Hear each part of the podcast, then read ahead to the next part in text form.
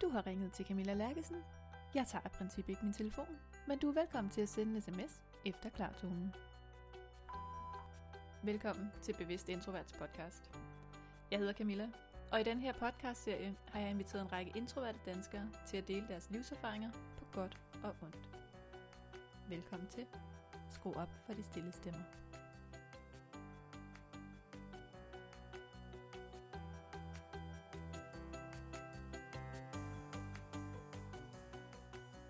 Måske tænker du, som så mange andre, at 2019 det er året, hvor du for alvor skal i gang med networking og personlig branding på LinkedIn. Jeg har spurgt LinkedIn og personlig branding specialist Giovanni Nise, hvordan man som introvert for alvor kommer i gang med at netværke, vise mere af sig selv, og hvordan man skaber et personligt brand, hvor man får sin introverte profil med, og samtidig styrker sin faglighed. Så lyt rigtig godt med. Velkommen til Giovanni. Tak skal du have. Jeg har jo inviteret dig med, fordi jeg spottede på LinkedIn en dag, at du fik skrevet et sted, at du var introvert. Yeah. Og så, øh, altså, så ringer alle klokker jo på mig, når jeg møder nogen, som jeg har sådan fuldt i længere tid, og så hører, ud at du er også introvert. Det. Så det, mm. det gjorde mig helt glad. Og så er det mega fedt, at være med. Ja, der, er, der, er mange, der er ikke mange, der tror, at sådan en person som mig, der er så meget på LinkedIn, og der, der står foran en kamera, og bliver interviewet og podcast og så videre, kan være introvert, men jeg er faktisk introvert. Jeg er det efterhånden lært tillært ekstrovert, hvis man egentlig skal sige det, ikke også? Jeg har lært at være ekstrovert, fordi det, det skal man ikke skal.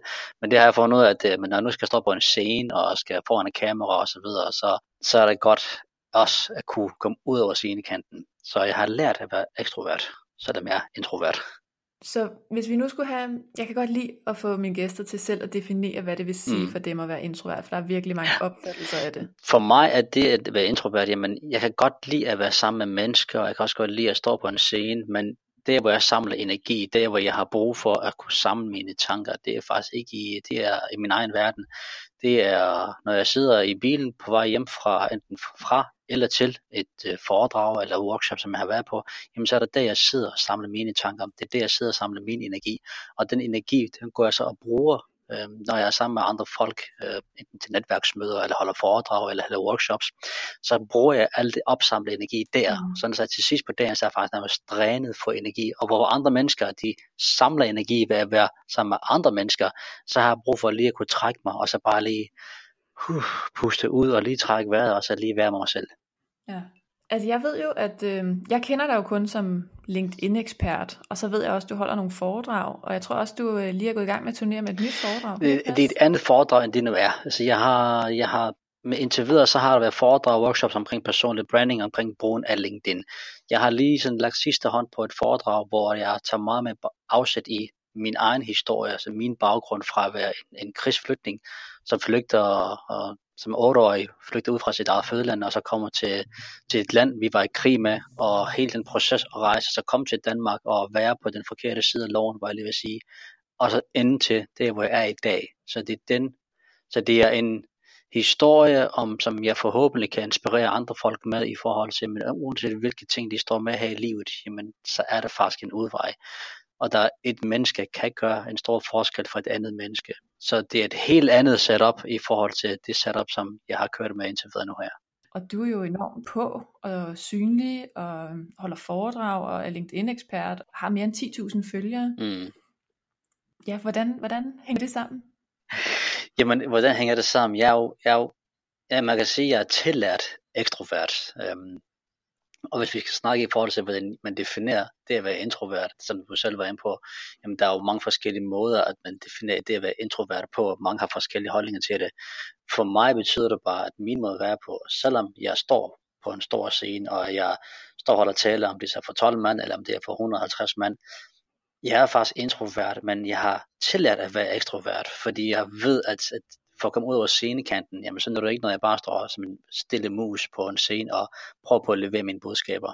Men for mig betyder det bare, at jeg bruger al min energi, når det er, jeg står på en scene. Der, så når jeg står der team to eller tre, så er jeg bare drænet bagefter. Og så har jeg brug for at trække mig øh, for mig selv. Så jeg plejer gerne at joke med, at jeg elsker at være på, men når jeg så er færdig med foredrag, og de der halvanden, to timer, nogle gange tre timers kørsel i bilen, jeg har for at komme hjem, dem nyder jeg, for det er der, jeg kan samle mine tanker, det er der, jeg kan få energi hvor andre har det sådan, at de samler energi ved at være sammen med andre mennesker, så bruger jeg faktisk rigtig meget energi på at være sammen med andre mennesker, og så samler jeg energi, når jeg er alene. Ja, præcis. Men hvordan er du havnet i et arbejdsliv, hvor du både holder foredrag og, og er så synlig? Altså du arbejder med personlig branding. Jamen, jeg har faktisk rigtig, rigtig mange kasketter på. Um, jeg har faktisk en fuldtidsansættelse, øh, og ved siden af min fuldtidsansættelse, så har jeg også to virksomheder, som jeg har sammen med, sammen med en god kammerat, øh, partner, ven. Uh, og for uden det, så har jeg to, et par freelance ansættelser også. Så for en introvert at have så mange kasketter på, og med kun 24 timer i døgnet, og den vigtigste, vigtigste rolle, som jeg har, det er uden tvivl, det er at være far uh, og være en ægte mand. Øhm, og det fylder først og fremmest, det er første prioritet i forhold til alting. Så der er rigtig mange ting, der fylder i mit liv, og det er også derfor, at man, hvordan kan man som introvert have så mange kasketter på, og det er for mit vedkommende, det er bare, øh, i korsøjen bare, det er øvelse, øhm, som jeg siger til min søn, hvis der er noget, man ikke, man ikke er særlig god til, så skal man bare øve sig, indtil man kan det. Så det er øvelse på øvelse på øvelse. Det er at stå foran et spejl, det er at bruge værtakningsteknikker, det er at bruge noget meditationsteknikker for at kunne kanalisere sin energi og forbruge sin energi, som man har opsamlet i løbet af, i løbet af de timer, man har været selv bedst muligt. Så jeg visualiserer også rigtig meget, øh, inden, jeg, inden jeg på hver gang, og så siger man, der er jo ikke noget angstprovokerende. Der, der sker jo ikke noget bare fordi jeg står på en scene. Der sker jo ikke noget bare fordi jeg gør dit og datten jo. Så det er meget tillærte stykker, en bid for bid, som jeg har tillært mig, for at kunne være der, hvor jeg er i dag. Ja, Jamen det er også det, jeg tænker, altså det er jo ikke sådan en specifik stilling, du har søgt ind på, som er meget ekstrovert. Det er jo sådan hele dit liv faktisk, der, hvor yeah. du skal agere meget ekstrovert, mm. og har rigtig mange kasketter på. Så altså der tænker jeg bare, at der må være et eller andet, du virkelig brænder for der. Fordi det må det gør det, og, og det vil sige, at man, det jeg brænder for, det er jo, altså hele min historie fra det at være en, et krigsbarn og komme til Danmark, eller først flygte fra det land, man bor i, til det land, man rent faktisk er i krig med, og så komme til Danmark som 13-årig, og så ende på den forkerte side af loven, og så er der et menneske, som tror på mig, og som forventer min tankegang. Og det har så sat virkelig et spor ind i mit hjerte. Altså, hvis jeg skal definere min kerne, det jeg tror fuldt fast på, det er på paid forward mentaliteten. Og den, den gennemsyrer mig, og den er min drivkraft i forhold til, at ja, jeg bruger masser af energi på at være ekstrovert, selvom man rent faktisk er introvert. Men den proces og de resultater, og ikke mindst det, jeg kan se af, af frø, jeg så ind i andre, andre folk, og se hvordan de udvikler sig, det betyder så uendelig meget for mig, at det gør det på bekostning af, at det koster mig energi. Det som jeg siger til alle dem, jeg sådan, kommer i berøring med, jamen hvad er, hvad er hvad er din drivkraft? Det kan godt være, at du er meget klichéagtigt, men hvad er det, der gør dig? Hvad er det for dig til at stoppe om morgenen? Ikke dit arbejde. Jamen, alle kan have et arbejde, som de bare kan udføre. Men det er det første, der måske virkelig har et arbejde, som de virkelig elsker og brænder for. Noget, der virkelig giver mening. Og jeg spørger altid dem, jeg er i berøring med at sige, at når jeg siger et eller andet til dem, så spørger jeg altid, giver det mening, det jeg siger? Og ikke mindst, giver det mening i forhold til din hverdag? For hvis det ikke giver mening i forhold til din hverdag, jamen så skal du ikke gøre det, bare fordi jeg siger, at det giver mening for mig. Så vi skal altid have en forventningsafstemning. Jamen, øh, jeg siger til folk, I må gerne lade inspirere af det, jeg siger. I må også gerne lade motivere af det, men for guds skyld ikke bare stå blind på det.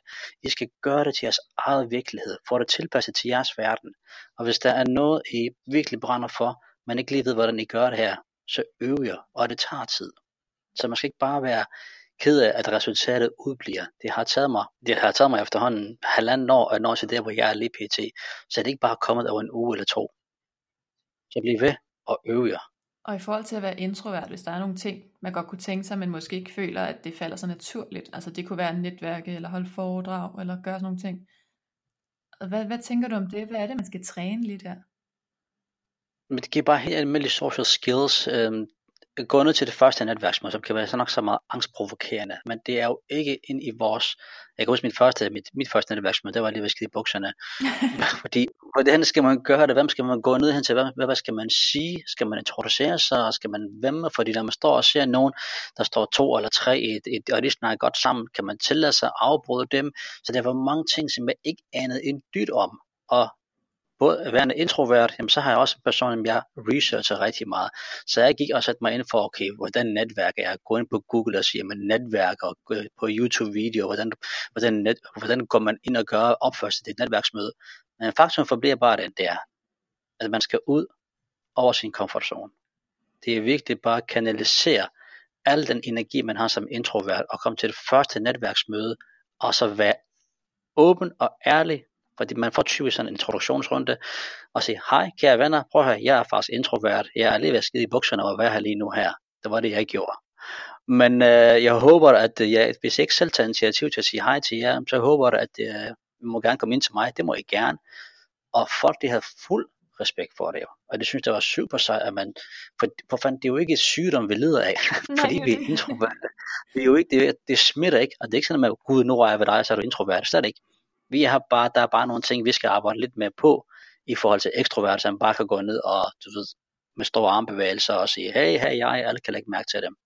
Så bare vær ærlig omkring, hvem du er, og i tale det, og folk vil heller ikke gerne lytte til dig, og det vil heller ikke gerne hjælpe os for den sags skyld. Så det var det, jeg gjorde. Jeg gik bare hånd til det første netværksmøde og sagde, hej, jeg er introvert. Øhm, hvis jeg står over i kaffepauserne, og måske er for mig selv, og jeg, har, jeg, har, jeg vil gerne snakke med mig, så må I gerne komme. Men det er bare ikke sikkert, at jeg er lige pt. der, hvor jeg selv har mod til at gå ned og snakke med jer. Mm. Og, men efterhånden, hvor jeg har øvet mig, øvet mig, øvet mig, så kan jeg godt gå ned til folk og sige, hej, jeg hedder Giovanni forresten, og så videre. Så er det noget helt andet. Så det er igen øvelse gør mester, bare for at bruge klichéagtigt udtryk. Ja, hvis man nu skulle udfordre den der lidt, ikke? Så kunne man mm. jo også godt sige, at, at det kan jo også, øh, nogen vil sige, at det er sådan lidt ansvarsfralæggelse. Mm. Og sådan spille bolden over til de andre og sige, hvis I vil snakke, så må I gøre det, eller jeg er ikke god til at tage initiativ, så det må nogle andre gøre. Men hvis jeg lige i starten, når nu skal lære at være 100 meter løber, jamen, så skal man først lære at kravle. Og inden man skal, så skal have nogen til at hjælpe en med at gå fra kravle til at kunne gå, og fra at kunne gå til at kunne løbe. Det kan alle gøre efterhånden, de kan alle sammen løbe. Men for at være 100 meter mester, så skal man have nogen til at hjælpe sig med det. Og det vil sige, det er ikke det ansvarsfralæggelse, men det er bare at tage sig til, men jeg har brug for hjælp til det her. Og indtil man når til det punkt der, hvor man kan føle sig som en mester, jamen så er der ikke noget, så kan jeg ikke sige noget hindring, man beder om hjælp. Og det må man kan ja. bede om hjælp på, det er netop et talsæt. Altså det her, det er jeg er, og det at jeg står og fortæller det her, det er faktisk et stort, stort, øh, hvad skal vi sige, brud af min comfort zone, især som introvert. Så det er igen, hvilket mm. mindset man vælger at se på det. Ser man det på med de briller, man siger, det er ansvarsfraskrivelse, eller ser man på det med at sige, det er faktisk en person, der står og beder om hjælp til at blive bedre til noget, eller han eller hun ikke er mestre lige pt, men som de er på vej til. Så for mig er det altid som, at ja, for mig er det bare et spørgsmål om, at det beder om hjælp, og så række hånden ud med åbne arme, selvom det gerne vil hjælpe. Ja. ja, så jeg kunne godt tænke mig at høre faktisk, hvordan du er kommet dertil, hvor du er i dag, sådan hvis vi tager den endnu længere tilbage, altså hvor startede du? Hvor, øhm, hvornår var det udfordrende? Hvornår, både sådan i forhold til at måske være tilbageholdende, eller bruge meget energi på det, eller ikke føle dig særlig tryg ved netværk? Mm. Altså, hvad var sådan dit udgangspunkt? Jeg har sådan et atypisk arbejdshistorie, så jeg har altid stået og lavet et salg. Øhm, jeg har stået i en butik, og der skal man, der er man virkelig på, men der var det stadig, når man har, når man har stået i en butik, og kunder kommer til en, jeg, jeg arbejder i en butik, hvor folk de bare kommer til en. Vi måtte ikke selv gå ned og prikke folk på skulderen og sige, hvad kan jeg hjælpe med?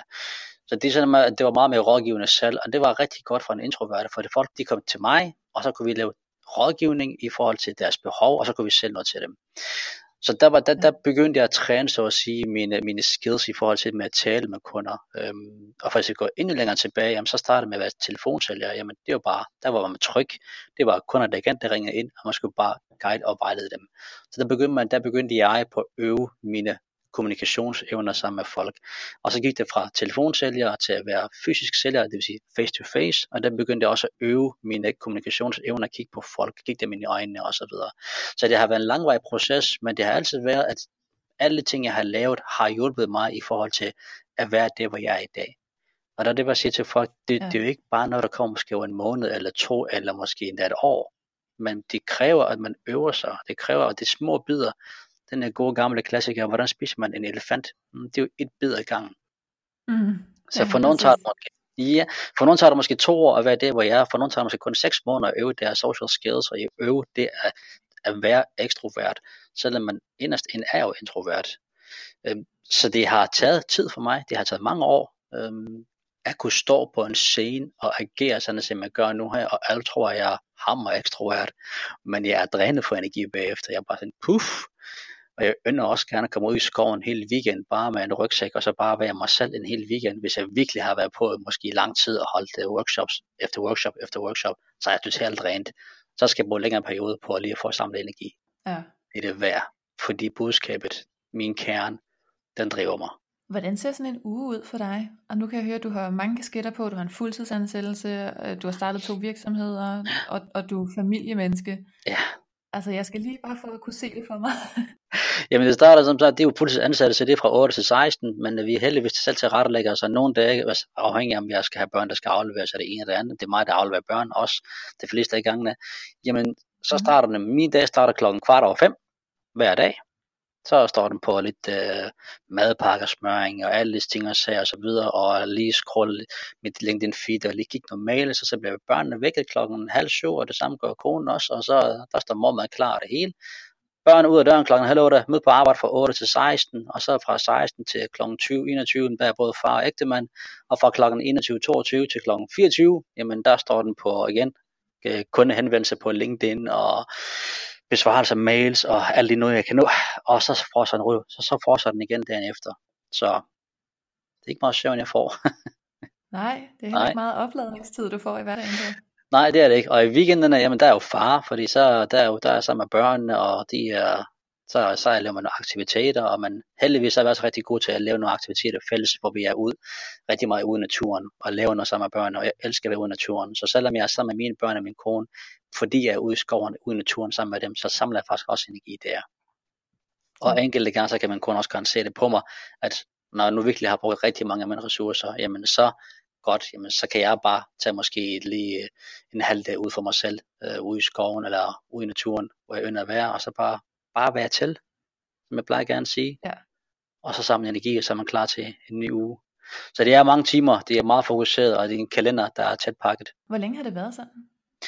Det, ja, det har, det er nok, de sidste seks måneder har det været meget tæt pakket, sådan som det er lige nu.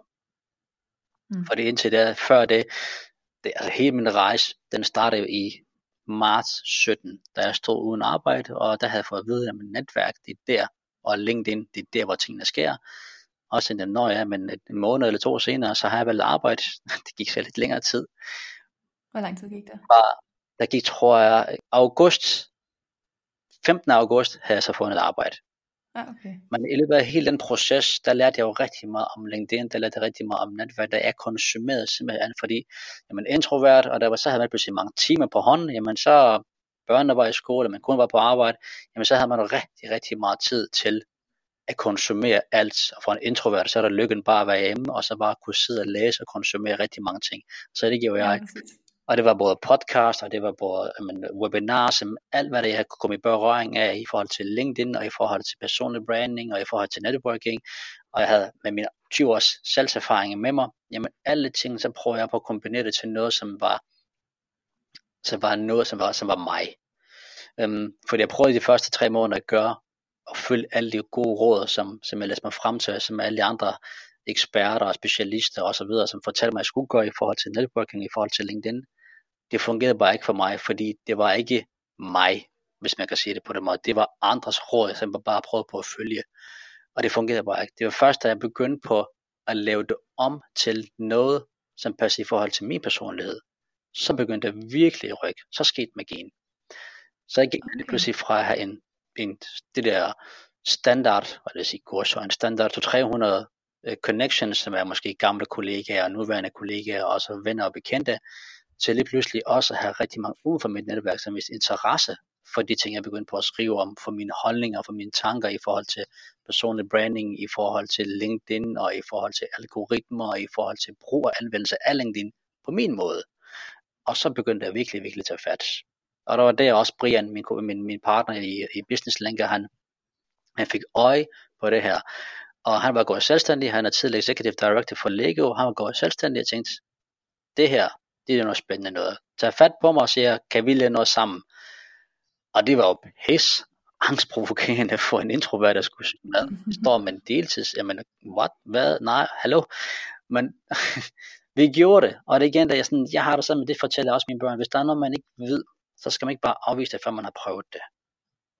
Og hvis der er noget, man så, så, finder, man så finder ud af, at man faktisk kan lide det, og man er ikke særlig god til det, så skal man øve sig, indtil man bliver 100 meter mester. Og når man så bliver 100 meter mester, så skal man fortsat blive ved med at øve sig, fordi hvis man ikke gør det, så er der andre, der halder indenom. Så vi, vi blev ved og ved og ved, og vi legede og eksperimenterede og eksperimenterede, og ja, nu her et år senere, jamen så, så har vi jo både businesslinker og joblinker hjælper store som små virksomheder fra en 2-3 ansatte til 10.000 plus ansatte. Vi hjælper jobsøgere med at finde deres arbejde med deres personlige branding. Og jeg har en ansættelse, hvor jeg brænder for virkelig det, jeg laver, hvor vi hjælper folk, der har været langtidsledige i job igen, eller i hvert fald en afklaring i deres liv. Så meget af det, det, det hele, det gennemsyrer nu her, det paid forward, det gennemsyrer at hjælpe andre mennesker. Øhm, nogle hjælper vi på en faglig måde, og nogle hjælper vi på en kommersiel måde, og rigtig mange hjælper vi også på en personlig måde. Ja, hvad var det, du opdagede dengang? Altså du sagde, at du prøvede at gøre de her øh, tips, du læste, men det var ikke rigtig dig. Hvordan fandt du ud af, hvad der var dig? Jeg, prøver mig frem simpelthen.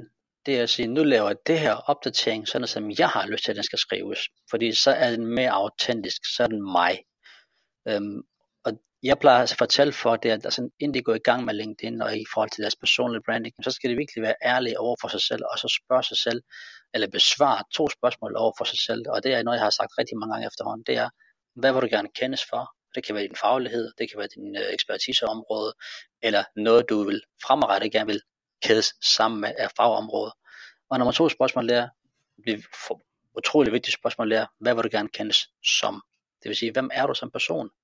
Hvad er dine holdninger? Hvad er dine værdier? Øhm, og tør du stå ind ved dem? Selvom der måske der er rigtig mange, der er uenige med dig, jamen tør du stå ved dine egne holdninger, dine egne værdier. Det skaber jo integritet, det skaber jo autenticitet, og jeg er overbevist om, at det, at selvom jeg begyndte at lege og kommentere og selv skrive indlæg omkring, hvordan algoritmen på LinkedIn det fungerer, og selvom jeg fik rigtig meget modvind på det, men så var der også rigtig mange, som kunne forholde sig til det, jeg skrev, kunne genkende sig selv i det, jeg skrev. Øhm, ja. Og nu har jeg på det seneste, jeg begyndt på at dele af mig selv, begynder at fortælle folk, at jeg er faktisk introvert, og jeg har også PTSD. Øhm, og jeg starter altid mine foredrag med at fortælle folk, at jeg faktisk er introvert, mm. og at jeg har PTSD. Det skaber en helt, helt anden tilhørsforhold, relation til det her menneske, der står foran, fordi så er det ikke bare et, endnu en person, der fortæller om LinkedIn, men det er faktisk også en historie, det er et menneske, vi har med at gøre. Og det skaber en dybere forståelse, en dybere relation, end bare en overfladisk faglig relation. Ja. Så der var det, jeg fandt ud af. Det er, at man tør og det er måske forkert at sige tør, men det er, at man vælger at vise sin personlighed lige så meget som sin faglighed. Fordi din faglighed, den er ikke unik. Der er mange andre, der kan det samme som. Der er mange andre, der kan LinkedIn på samme måde, som jeg kan. Der er mange, der kan linkmærker. Der er mange, der kan jurister. Der er mange, der kan kundeservice. Der er mange, der kan så mange andre ting. Men din personlighed, den er unik. Så din personlighed kombineret med din faglighed, så har vi et unikt øh, i går så en produkt, så har vi et unikt menneske, som jeg kan se mig, som jeg kan sige bruge i en virksomhed eller samarbejde med. Så der skal man lige igen, hvad vil du gerne kendes for? Den er måske ret nem at svare på, men hvad vil du gerne kendes som? Det er der magien sker.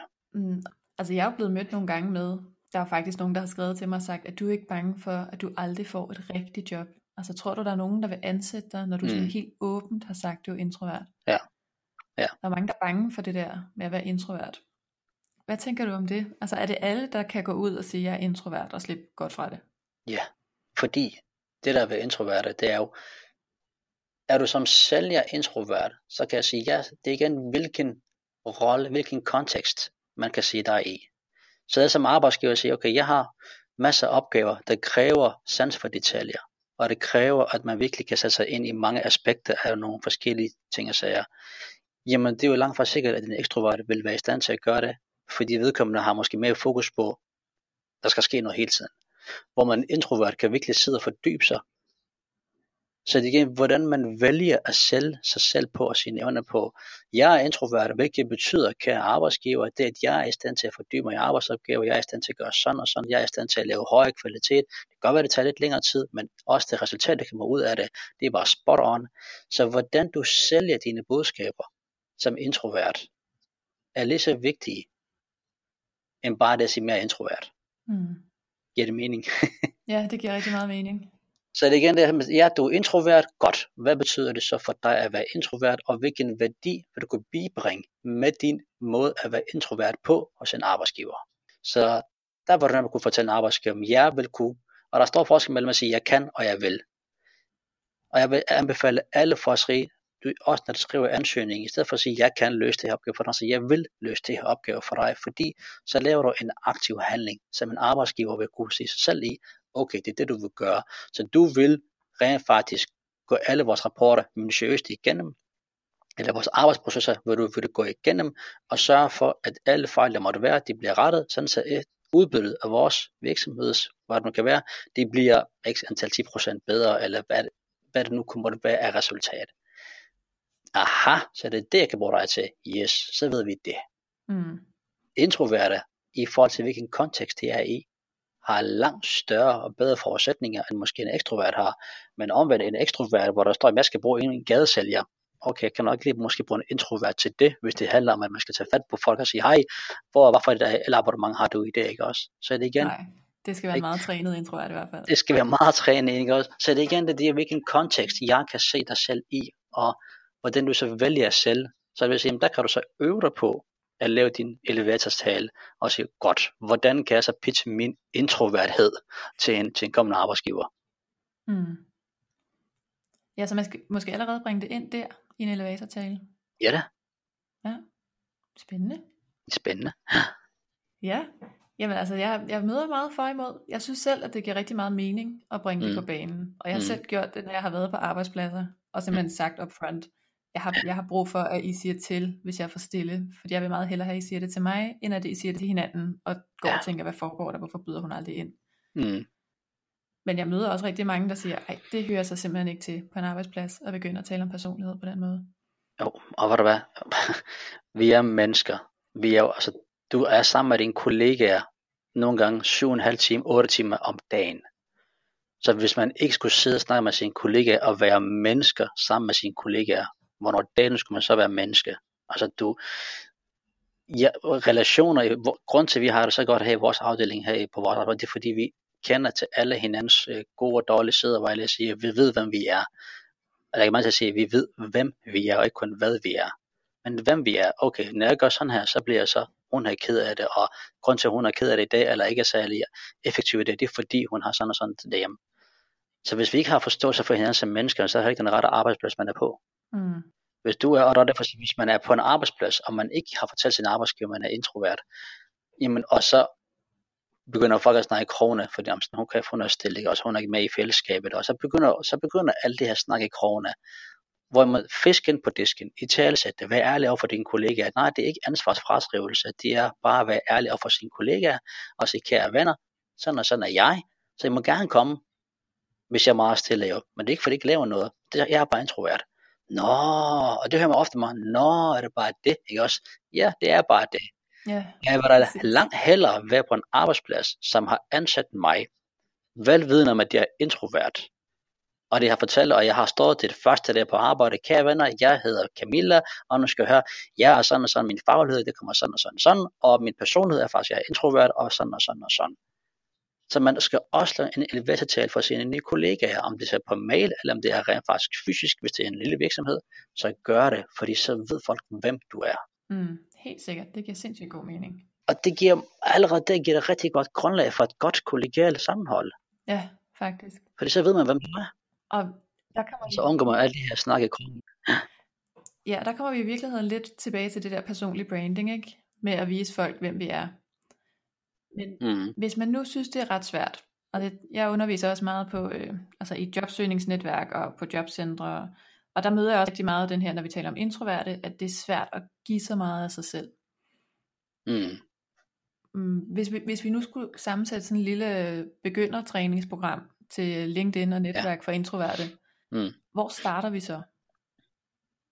Start med jeres, start med jeres hus, hvad det vil sige. Det vil sige jeres profil inden man begynder på at invitere folk ind til sin profil, inden man begynder på sin personlige branding, det er, det så inviterer man, man inviterer heller ikke sine gæster hjem til en selv, før man har gjort huset rent. Det vil sige, hej kære venner, her på fredag, kan I komme klokken 18 til, til aftensmad? Ja, det kan vi godt.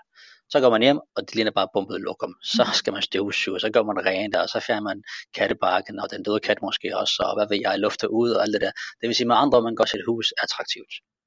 Tilsvarende også, inden man begynder på sin branding og prøver at invitere folk til sin profil, jamen lad os gøre den attraktiv først. Så det vil sige, at man begynder med sin profil, baggrundsbilledet, profilbilledet, headline, resume, arbejdsbeskrivelserne, alt sammen skal spille. Øh, hvis man har noget medvirket i nogle, nogle hvad ved jeg, e-bøger eller artikler, eller når man har anbefalinger, smider dem også op under sit resume. Så man gør sit forarbejde, og når man så synes, at nu står profilen skarpt, og som introverte, der, der kan vi gå minutiøst til, med hensyn til detaljer, så kan man mm. begynde på at invitere folk til sin profil. Og der er altså, så skal man måske have øvet sin på skrift, jamen det er nok nemt for os introverte på skrift at kommunikere, jamen lav din elevatortale. Besvar spørgsmålene. Hvad vil du gerne kendes for? Hvad vil du gerne kendes om? Og så laver man, anbefaler jeg, især når man er helt nybegynder, at man laver to ugenlige opdateringer på LinkedIn, hvor man både beskriver nogle områder, deler viden og deler erfaringer i forhold til sin faglige ekspertiseområde, men også deler noget holdninger, personlige holdninger om nogle andre emner, som man falder, som man falder over. Så man har både en kombination af jeres faglighed og en kombination af personligheden.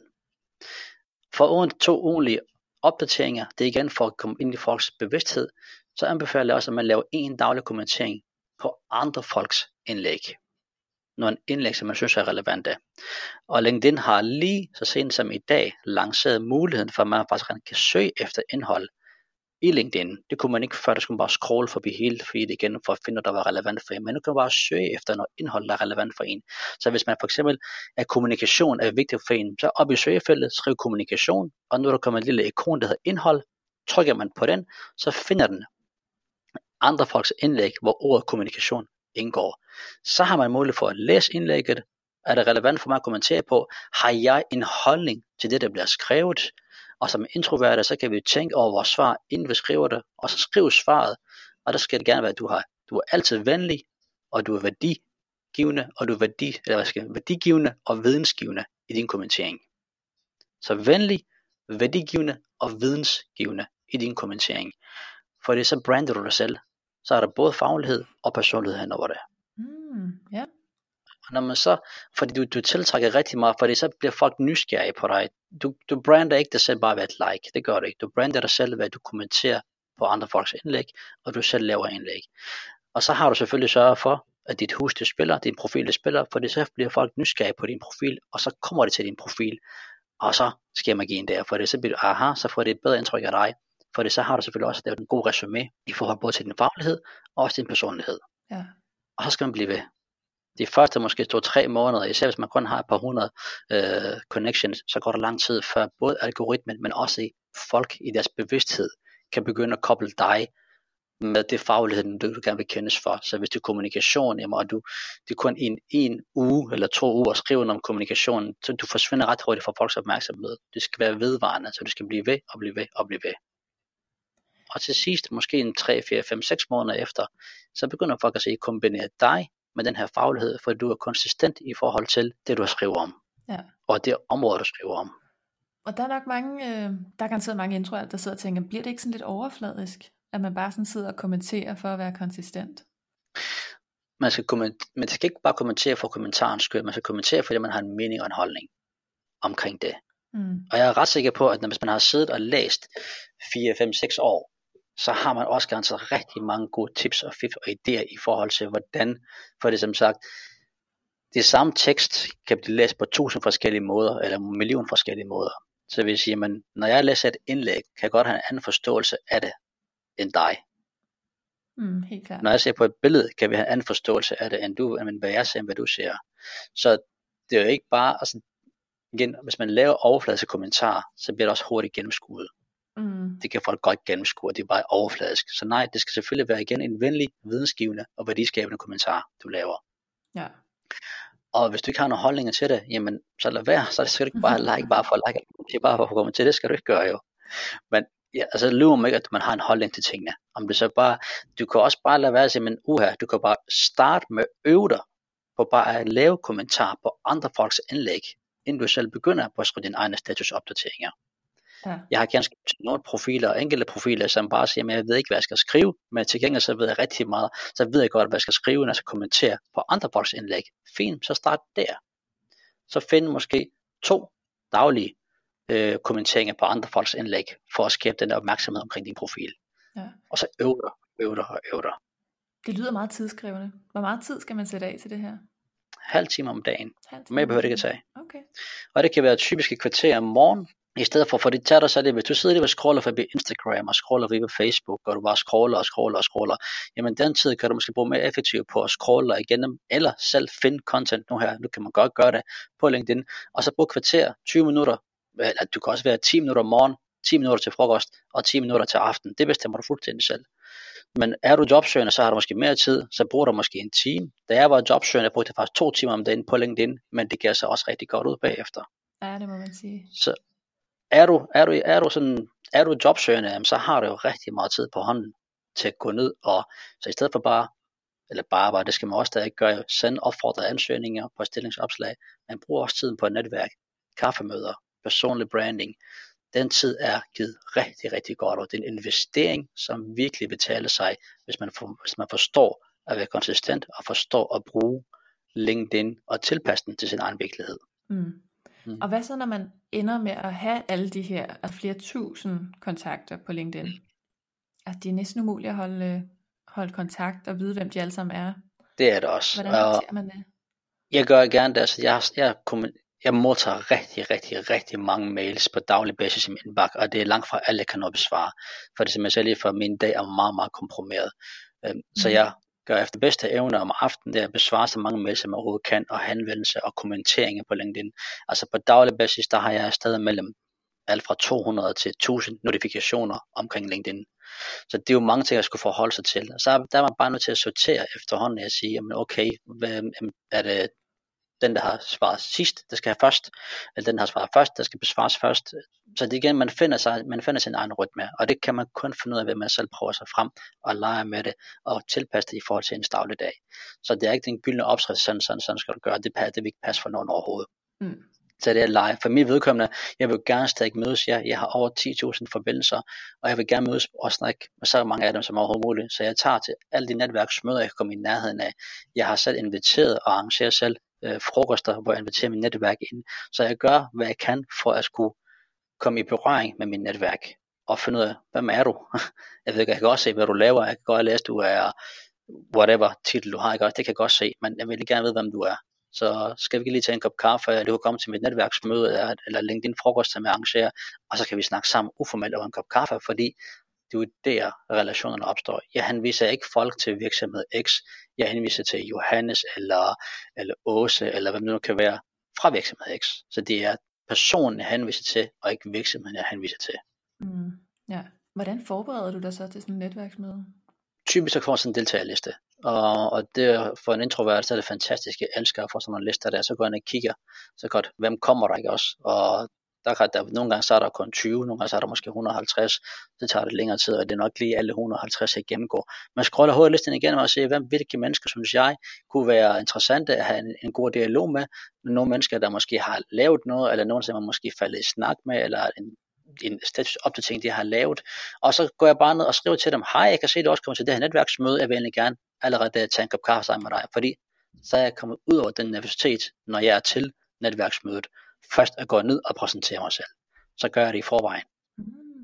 Smart. Så hvis der for eksempel er 10, jeg gerne vil mødes med, så skriver jeg til alle 10, og så ned, og så, og endnu har jeg kun mødt en, der sagde, ah, han har måske andre planer, fint, men alle de andre, og efterhånden været til rigtig, rigtig mange netværksmøder, der har vi kunnet mødes på den måde der. Hej Giovanni, tak for din besked på LinkedIn forresten, det var sgu skide fedt. Jamen, øh, hvad har du på hjertet? Og så snakker vi, og så har vi en connection sammen. Ja, for det giver noget andet også at mødes fysisk, tænker jeg. Så det er ikke kun Ja. på LinkedIn.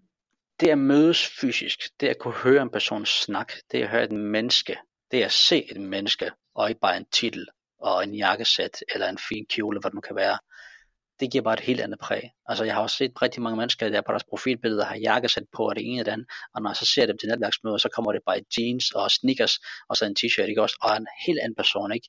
Så man kan blive lidt overrasket, eller tænke, hold op, der var ikke lige det, jeg havde regnet med, ikke også?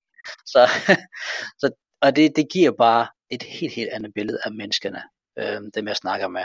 Og, men det, det gør også, at jeg med god samvittighed kan øh, henvise folk til dem her. Mm. Fordi jeg har snakket med ham her, jeg har mødtes med ham her, og vi har grint sammen, og vi har sgu også lige måske været op og toppes på en god måde sammen og haft nogle gode diskussioner, men jeg har set dem, og det har set mig. Ja. Det, det giver bare langt mere autenticitet. Ja, helt klart. Ja, nu kan det jo komme til at lyde meget nemt alt sammen. Altså det er bare et spørgsmål om at starte fra en ende af og så træne.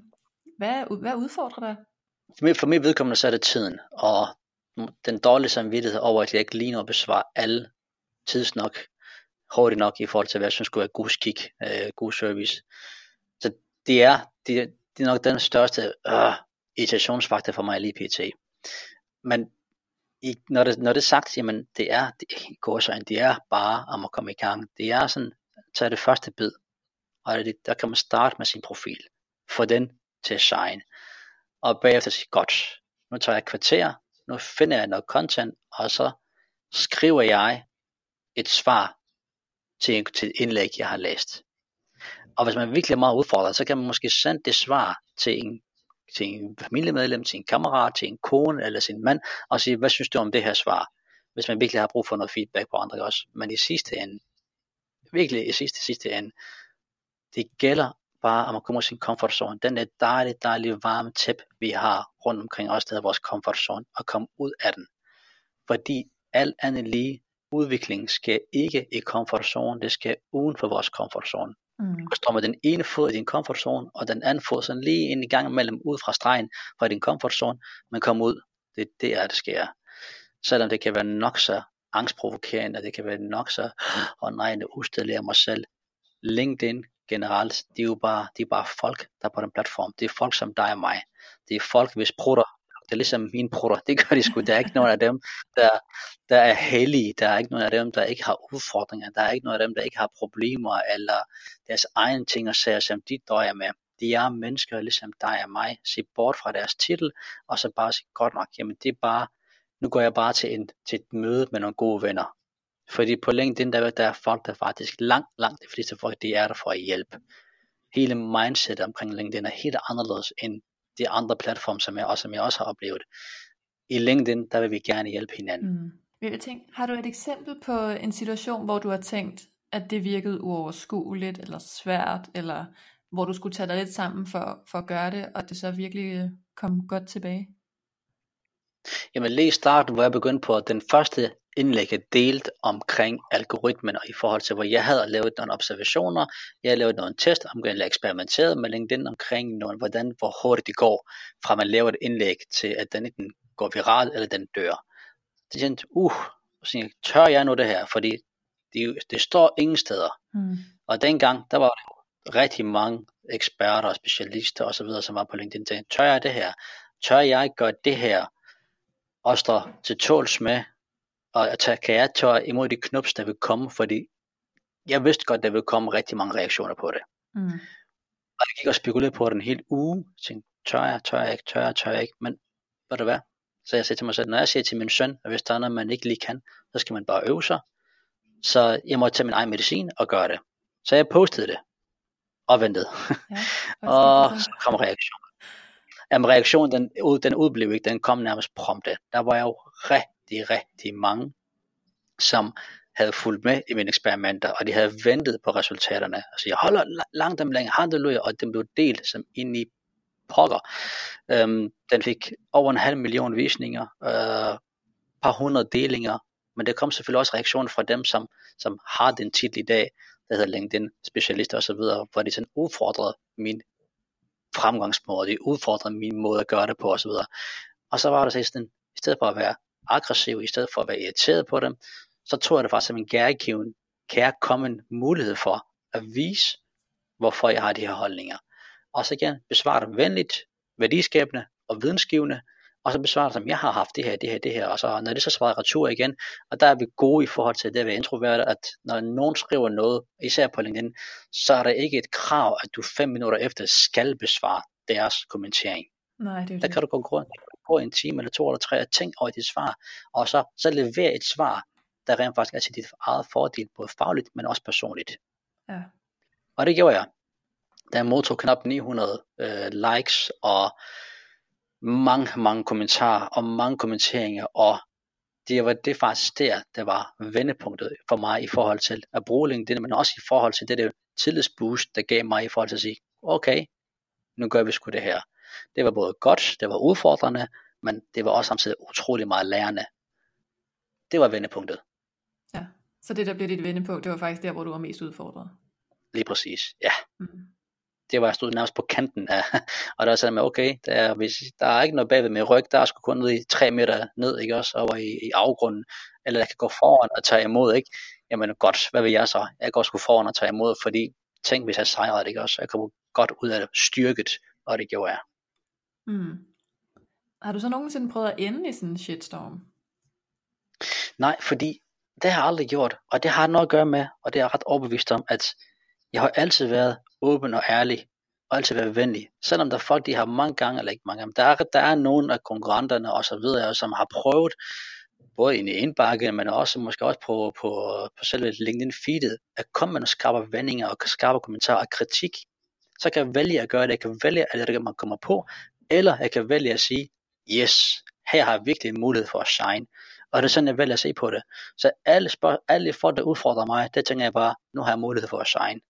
Og jeg svarer dem igen, for at gentage mig så rigtig mange gange, men det skal man gøre nogle gange for at cementere et budskab. Venlig, værdiskabende og vidensgivende. Hele tiden, hele vejen igen, både gennem min egen indlæg, men også på folks kommentering. Så uanset hvad de skrev eller gjorde, jeg faldt ikke i den, den der offerrolle, og så mig selv som et offer. Mm. Jeg tænkte bare, nu kan jeg shine, nu kan jeg shine, nu kan jeg shine. Godt, hvordan gør jeg det så? Hvordan kan jeg shine på det her kommentar? Jo, og så laver man det. Og det ender altid med, at folk selv pludselig tager ens egen parti, for så kan det godt se, ham det her, den måde han eller hun har kommenteret på, er fuldstændig hen i hegnet, og så begynder det faktisk at tage din parti. Så jeg har aldrig havnet i shitstorm, for det har altid bare behandlet folk godt. Det er jo bare, det kan godt være, det er meget, lidt meget simpelt, men hvis du bare behandler folk ordentligt, jamen, hvis, skulle, hvis du så skulle ende i shitstorm, så er det også ret hurtigt til at tilgive dig. Dem man elsker, dem tilgiver man langt hurtigere, end dem man bare sporadisk er bekendt med, eller slet ikke kender. Så kan man slet ikke tilgive dem. Helt klart. Ja, så det er endnu en god grund til at give noget af sig selv, når man netværker. Ja. Faktisk. Mm, absolut. Mm. Hvad er sådan din bedste netværkshistorie? Dem er der jo nogle stykker af derude. Ja, for, jeg tror det var sidste uge, øh, der kommer der ind til mig, og så siger hun så, må jeg give dig en krammer? Så, øh, ja, det må du da gerne. Og så siger hun til mig, jeg har gået i rigtig, rigtig lang tid, og jeg har ikke været, jeg har været en, en skjult person på, på LinkedIn. Jeg har fulgt dig i lang tid, men jeg har været skjult. Jeg har aldrig haft det her mod til at gøre, gøre noget på LinkedIn. Jeg har aldrig haft mod til netop, fordi hun var også introvert. Øhm, men det, at du så har fortalt mig, at du var introvert, det at du har vist, hvordan man også kan være på LinkedIn, andet bare, at man kun skal dele nogle faglige artikler, og kun være faglig og dele nogle salgsbudskaber, og her i dag var jeg til det her netværksmøde, og prøve at se, hvor dygtig jeg er, og så videre også, men også være en personlighed. Ja. Det gjorde utrolig meget indtryk på hende, sagde hun, og det har faktisk givet hende mod til at være aktiv på LinkedIn, om jeg havde lyst til at hjælpe hende med, med at give noget feedback på nogle af hendes, hendes indslag. Og selvfølgelig vil jeg gerne det, fordi her har vi mennesker, der står foran mig, og hun sagde endda også til, til, til mig, at hun havde kun kommet til det her netværksmøde, fordi jeg også var der, fordi hun ville gerne face to face sige det her til mig, fordi det har stor betydning for hende. Og det gjorde utroligt tror, stor indtryk på mig, fordi igen i forhold til det, det som jeg, min folkeskolelærer gjorde for mig, dengang jeg var en ung knægte på den forkerte side af loven, der var en, der hele tiden troede på mig. Og her, jamen, hun havde, jeg havde den samme inspiration på hende, jeg motiverede hende bare på en anden måde, inspirerede hende til at gøre noget andet, til at komme ud af hendes comfort zone. Og det betyder meget for mig, fordi så er det igen den paid forward mentaliteten, som virkelig bare gennemsyrer mig. Den, den, den, den begynder nu her at sprede sig som ring i vandet. Og efterhånden så møder jeg rigtig mange, som skriver også til mig, og ringer også til mig, også sms'er og skriver beskeder, hvor de bare netop siger, at de har været utroligt glade for at følge mig, netop fordi jeg er en helt, helt anden tilgang til brugen af både personlig branding, men også LinkedIn. Så det er sådan, jeg har mange gode solstråler historier, og, og det bekræfter mig bare i, at jamen, et menneske kan faktisk gøre en forskel for andre. Um, ja. Og det, det er min drivkraft. Det motiverer mig rigtig meget til at fortsætte med det, det jeg gør. Og på bekostning af jer, jeg modtager stadig nogle knops for andre folk, men so be it, ikke også? Fred være med det. Det er jo prisen for at betale for at være, for at være sig selv. for at være sit eget autentiske jeg. Integritet, det kan man ikke købe sig til. Det skal man gøre sig fortjent til. Mm. Ja, det er altså vise ord. Tak. Så nu var der et eller andet, jeg lige havde tænkt, jeg skulle spørge om. Nu, øh, jo, der er jo rigtig mange, der, øh, der kan bruge din hjælp til alt muligt, mm. øhm, og få rigtig meget inspiration af dig. Hvis vi nu lige skulle vende den, hvis der sidder nogen derude og tænker, jeg vil bare vildt gerne netværke med Giovanni, jeg vil gerne pay it mm. forward mm. til dig. Hvad står du så og har brug for? Jamen, jeg tænker sådan, jeg, jeg har ikke sådan med, at det er noget for noget koncept for mig. Jeg vil faktisk hellere have, at folk, hvis de, hvis de gerne vil hjælpe mig, så vil jeg gerne have, at de skal hjælpe ved at gøre noget for andre mennesker. Mm. Så det, vil sige, og det er også derfor, jeg har min søndagsprofil, hvor jeg hver, hver søndag, der profilerer jeg en person, eller en iværksætter, eller en forening, som gør noget for andre. Fordi jeg efterhånden med over 10.000 følgere, så har jeg en lang, lang række ved det. Og det vil sige, at hvis jeg kan se en person, der siger, at jeg, har, jeg kæmper for det her, jeg brænder for det her, og jeg siger, fint, jamen, jeg vil gerne hjælpe dig ved at eksponere dig igennem min profil. Så det vil sige, hvis man, man kan hjælpe mig ved at hjælpe andre, så spørg nogen fra dit netværk og sige, hvad har de brug for hjælp til, og så hjælp dem med det. Mm. For det så har du hjulpet mig. Så jeg har ikke, jeg har, jeg, jeg har ikke, gør ikke noget for noget koncept. Sådan, sådan fungerer jeg ikke. Nej, men jeg tænker heller ikke, at det behøver at være noget for noget. Men på et eller andet tidspunkt i den her paid forward titel, så må du stå til at være i modtagerenden. Mm. Skulle den dag komme, så kan jeg sige, så har jeg efterhånden, vil jeg gerne selv tro på, øh, oparbejde så en god karma-konto, hvad jeg lige vil sige. At, så skal jeg nok bede, og det gør jeg også, jeg beder dig også om hjælp af andre mennesker, når jeg siger, kan du ikke lige introducere mig for den her person, eller har der mulighed for at hjælpe mig med det her? Det gør jeg også. Men jeg står ikke lige i en situation, hvor jeg tænker, at jeg mangler noget her lige nu her. Det kan godt være, at det kommer om måske om et år, eller to, eller tre. Det er ikke til at vide.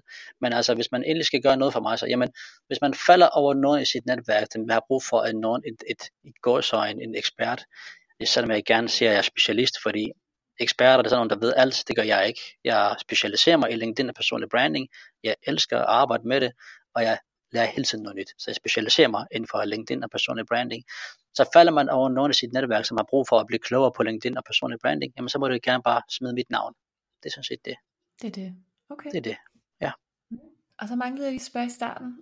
Det der introvert begreb, hvornår faldt du over det?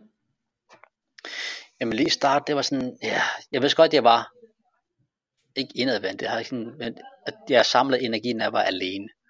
Og jeg tror, det er ikke mere end, hvad, ja, det er efterhånden nogle år tilbage, jeg faldt over, jeg faldt over udtrykket, jeg tror, det var på Facebook, jeg faldt over det, hvor der står der, introvert, er du introvert eller ekstrovert? Jeg tænkte, hvad del er det ikke også? Og så gik jeg bare sådan en artikel og læste om det, og tænkte jeg, gud, jamen det er jo det, jeg er. Nå, det er, det var sådan, jeg samler energi. Okay, så er det sådan aha, en aha øjeblik for mig. Så er det derfor, jeg elsker at være ude i skoven, og det er derfor, jeg elsker at være ude i naturen især. Jeg elsker skoven og naturen. Øhm, det er det derfor, jeg elsker bare at sidde nede ved strandkanten og bare fordybe sig mine egne tanker. Så er det bare, fordi jeg er på en anden måde, end det er bare en anden måde, jeg samler energi på. Øhm, og så har det bare været sådan, at, nå okay, men når folk spørger, hvad er du så? Jamen, jamen ja, mange ting. hvad er du? Der er også mange ting, ikke også? Men ja, introvert er bare en af de labels, så for at folk har forstået. Ja. Helt klart. Hvad gjorde det forskel sådan at blive bevidst om det? Jeg vil ikke sige, at det gjorde sådan en helt stor forskel, men måske bare en mere forståelse af, aha, sådan, det er derfor. Mm. Fordi jeg vidste godt, jeg vidste godt, hvem jeg var. Um, og jeg lader hele tiden flere og flere nye sider af mig selv. Um, nu var der bare igen det, som i gamle dage for børn, der fik det, det var, de har bare krudt i røven. I det, der hedder de måske ADHD, hvad det nu kan være, ikke også? Det, de har fået en label på. Mm. Så at man putter et label på noget, gør det ikke mere eller mindre rigtigt. Eller det er bare, så det er bare en fælles forståelse, sådan at når man ser introvert, så har mange efterhånden en begrebsforståelse af, hvad det betyder. Men det jo ikke den store ændring for, for hvem jeg var som person, andet end bare, aha, nu er der bare kommet en label på, det hedder introvert. Ja. Ja. Det var, det var ikke en skam, det var, det, jeg møder nogen, jeg er introvert, jamen tillykke med det. Jamen, øh, ja, men det er det ikke farligt. Jeg siger, nej, det ej, det er jo ikke noget forkert i at være introvert. Det er bare, det er jo bare en måde, vi bare er på. Ja. Øh, det som ekstroverte, det er bare en måde, de er på. Altså, det er jo bare, det er bare nogle kvaliteter, vi har, øh, som en ekstrovert ikke har, og omvendt, så er der nogle kvaliteter, en ekstrovert har, som vi ikke har, men som vi kan lære. Altså, En introvert kan også sagt, jeg er jo introvert, jeg har stået efter på en scene for 150 mand, og kan give en tale og foredrag. Det kan jeg sagtens. Så det er jo ikke, der er ikke noget, der er uladsiggørligt. Det er bare et spørgsmål om viljen og lysten øh, og drivkraften til at blive ved og øve sig på noget, som man ikke er særlig god til i forvejen. Ja, præcis. Ja. Jeg tænker også ekstroverte, de kan jo også sagtens være både yogalærer og... Ja da, altså, selvfølgelig kan det det. Altså, med, ja. med stillhed og fordybelse mm. og langsomlighed. Absolut. Altså jeg tror på yin yang, altså den ene kan ikke fungere uden den anden. Så lys og mærke, så hvis man tror på sådan noget der, jamen et rigtig godt eksempel, det er igen i forhold til uh, en lille film, jeg har set, den hedder Little Buddha. Der er en scene, hvor der er en, en lærer, der kommer sammen med sin elev, de sejler ned i åen, uh, og der siger så læreren til eleven, de skal gerne spille en guitar, og siger, hvis du spænder din streng for hårdt, så knækker de. Hvis du ikke spænder dem hårdt nok, så kan de ikke spille. Så det handler om lige at spænde din streng lige tilpas, sådan så du kan faktisk spille de mest fantastiske melodier. Så sådan, ja. det er sådan, som jeg ser på det. Altså, introvert, ekstrovert, eller en fin balancegang mellem begge to, det er ikke også. Er du, er du spændt for hårdt? Mm. Er du ikke spændt hårdt nok? Så lige at finde den her balancegang, og det kan man kun finde ud af ved at prøve sig frem og øve sig, og træde ud fra sin comfort zone, og finde ud af det. Måske få nogle knups, men så har man lært af det, og så forfra igen. Ja. Ja, det er et godt billede, mm. den med strengene. Ja. Den har jeg aldrig hørt før. Mm. Jeg synes faktisk, vi skal slutte på den. Ja. Og så vil jeg sige tusind tak, fordi du vil være med. Tak for invitationen. Det var en fornøjelse.